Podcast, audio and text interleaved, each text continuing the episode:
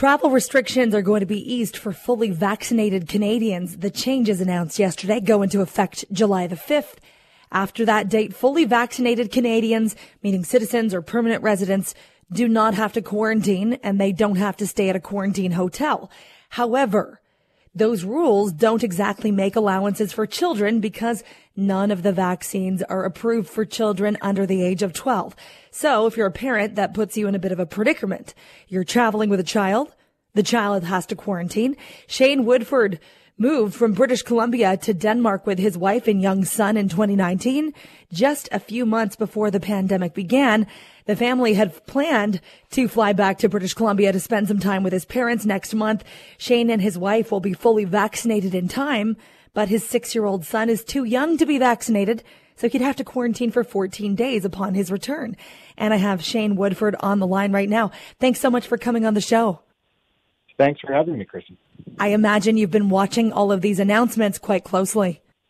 Yeah, we have. I belong to a, a Canadians Facebook group. We all have because everybody wants to get home for a visit. So we're approaching the summer season uh, here in Denmark and across Europe, where everyone gets uh, copious amounts of vacation time, and uh, school ends uh, as of this Friday, and then returns in Europe, uh, in many countries in Europe, including here in Denmark. It returns in the first week of August. So summer holidays are very concentrated in July. So we're stuck in a very, um, you know, our timeline was was really tight between getting our second doses, having the two weeks elapse, and then getting over to Canada and spending some time before rushing back to get uh, our little guy back in school in the first week of August. And we were watching the news uh, over the last few weeks uh, very closely to see if there was changes on the entry rules uh, so we could get past the, the quarantine hotels and there were some allowances hopefully for fully vaccinated travelers so when the rules changed earlier this week, uh, we were on one hand really excited and then immediately pretty disappointed.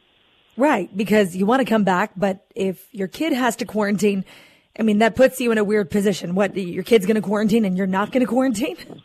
Yeah, yeah, it doesn't make sense, and it's super frustrating being here in Europe too because the European Union and Denmark, where I live, they've been very proactive in laying out ground rules uh, up and down for how to deal with vaccinated travelers, how to deal with travelers traveling with unvaccinated children. Uh, and the rules seem to make a lot more sense. It just makes a lot more allowances for people who are fully vaccinated. If you're traveling with a vaccinated child and you're coming to Denmark, or sorry, vaccinated parents traveling with an unvaccinated child and you're coming into Denmark, then the child takes a test at the border, and they're good to go with the parents wherever the uh, parents are going in the country. Uh, you know, other countries have taken slightly different approaches. In Europe, they want the kid in quarantine, but they can spring out of quarantine on day two or day three with a negative test result, which also makes some sense. Uh, what Canada's done, I don't think really makes a whole lot of sense on any level. Yeah. So right now, I mean, it's pretty frustrating for people like you in this position. And also, by the way, coming out now, we're just hearing from people in Quebec. They had had a standard if you had COVID-19 and you had one vaccine, you were considered fully vaccinated. But mm. under this rule, you're not considered to be fully vaccinated. Yeah, you're considered to be fully vaccinated in Denmark too. You get all the freedoms of someone with right. two doses for 42 days between your first and your second dose. Uh, yeah, it, it's kind of frustrating. My dad's going to have some pretty major ankle surgery uh, coming up fairly quickly here.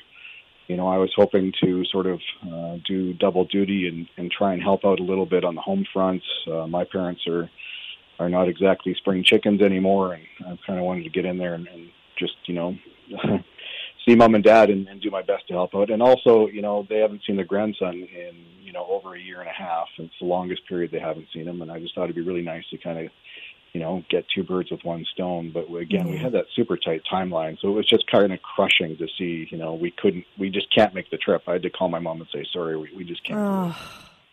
Is there any hope on your part that things might change? Uh, I mean, there's always hope, but I mean, they're going to have to change pretty quickly for us yeah. to kind of hammer together an airfare and, and do the logistical stuff. So that window is narrowing very rapidly. I just, I don't understand the 14 day. Like, I would love for somebody in the government uh, on a scientific level to tell Canadians what the rationale is there, because that literally has not happened anywhere else.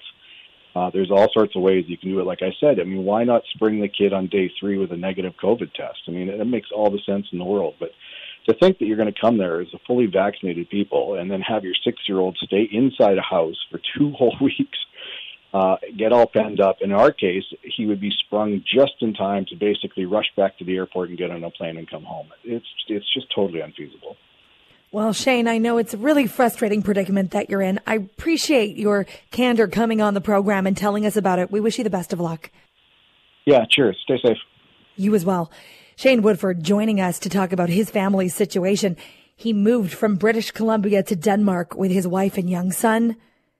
And now they're not able to come back because they've got such a tight turnaround. And his six year old is too young to be vaccinated.